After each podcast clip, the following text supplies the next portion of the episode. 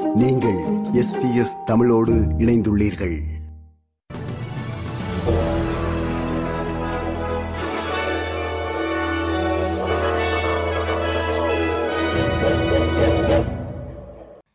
வணக்கம். இன்று நவம்பர் மாதம் இருபத்தி நான்காம் திகதி வியாழக்கிழமை ஆஸ்திரேலிய செய்திகள் வாசிப்பவர் ரேணுகா துரைசிங்கம். விக்டோரிய மாநில தேர்தல் நாளை மறுதினம் சனிக்கிழமை நடைபெறவுள்ள நிலையில் ஆளுந்தரப்பும் எதிர்த்தரப்பும் தேர்தல் வாக்குறுதிகளை மும்முரமாக வழங்கி வருகின்றன. விக்டோரியாவில் தாம் ஆட்சி அமைத்தால் ஓட்டுநர் உரிமத்தை அதாவது லைசன்ஸை பெறக்கூடிய வயதில்லை பதினேழாக குறைக்கப்படும் என எதிர்க்கட்சியான லிபரல் கட்சித் தலைவர் மேத்யூ காய் தெரிவித்தார்.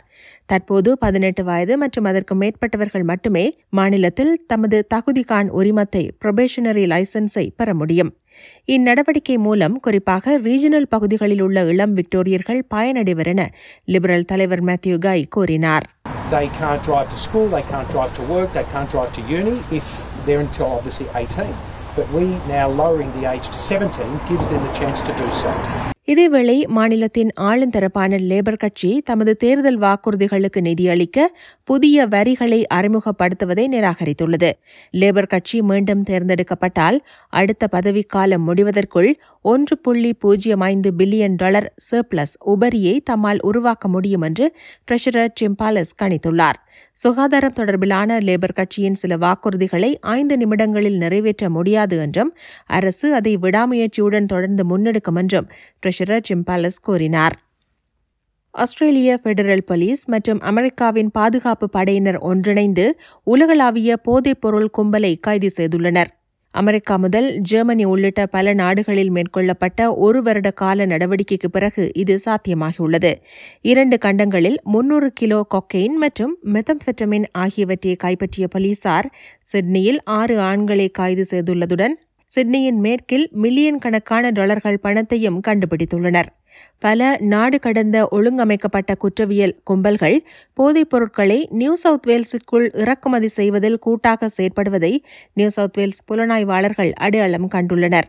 ஆஸ்திரேலிய பெடரல் போலீஸானது இத்தகைய கும்பல்களை வீழ்த்துவதற்கு வெளிநாட்டு உளவுத்துறையை நம்பியுள்ளதாக federal police commander Kate Ferry கூறினார்.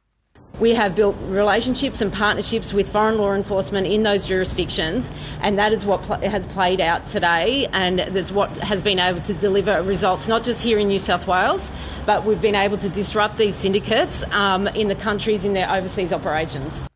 குயின்ஸ்லாந்தில் கரவன் பார்க் ஒன்றில் ஐந்து வார ஆண் குழந்தையை கொன்றார்கள் என குற்றம் சாட்டப்பட்ட ஒரு ஆணும் பெண்ணும் இன்று நீதிமன்றத்தை எதிர்கொள்கின்றனர். கடந்த ஆண்டு ஜூன் மாதம் பிரிஸ்பனின் தெற்கே உள்ள கரவன் பார்க்கில் பேச்சு மூச்சற்று கிடந்த குழந்தை ஒன்றுக்கு சிகிச்சை வழங்குவதற்காக அங்கு சென்ற பராமெடிக்ஸ் குழுவினர் குழந்தையை லோகன் மருத்துவமனைக்கு கொண்டு சென்றிருந்தனர். இதையடுத்து இரண்டு மணி நேரத்திற்கு பிறகு அக்குழந்தை இறந்துவிட்டதாக அறிவிக்கப்பட்டது.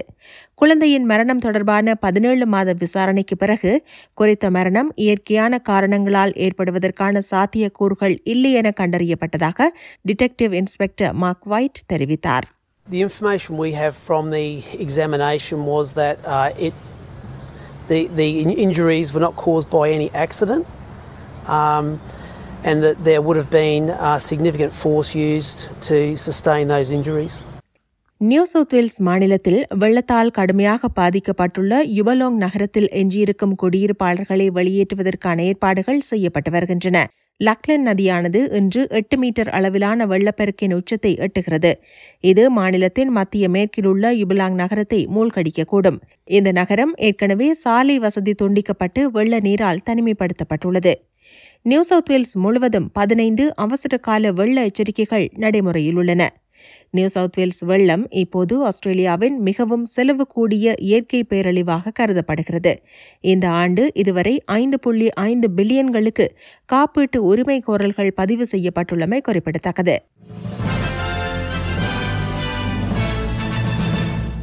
இனி இன்றைய நாணய மாற்று நிலவரம். ஒரு ஆஸ்திரேலிய டாலர் அறுபத்தி ஏழு அமெரிக்க சதங்கள் இருநூற்றி நாற்பத்தி ஒன்பது இலங்கை ரூபாய் தொன்னூற்றி இரண்டு சதங்கள் ஐம்பத்தி ஐந்து இந்திய ரூபாய் இருபத்தி இரண்டு காசுகள் தொன்னூற்றி இரண்டு சிங்கப்பூர் சதங்கள் மூன்று புள்ளி பூஜ்ஜியம் நான்கு மலேசிய ரிங்கெட்.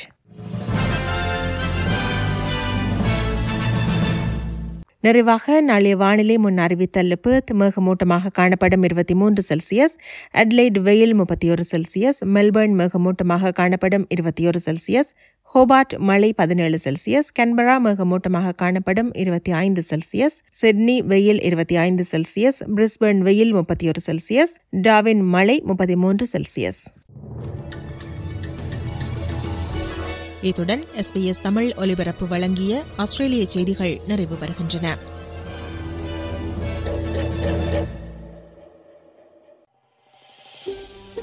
இது போன்ற மேலும் பல நிகழ்ச்சிகளை கேட்க வேண்டுமா? Apple podcast Google podcast Spotify என்று பாட்காஸ்ட் கிடைக்கும் பல வழிகளில் நீங்கள் நிகழ்ச்சிகளை கேட்கலாம்.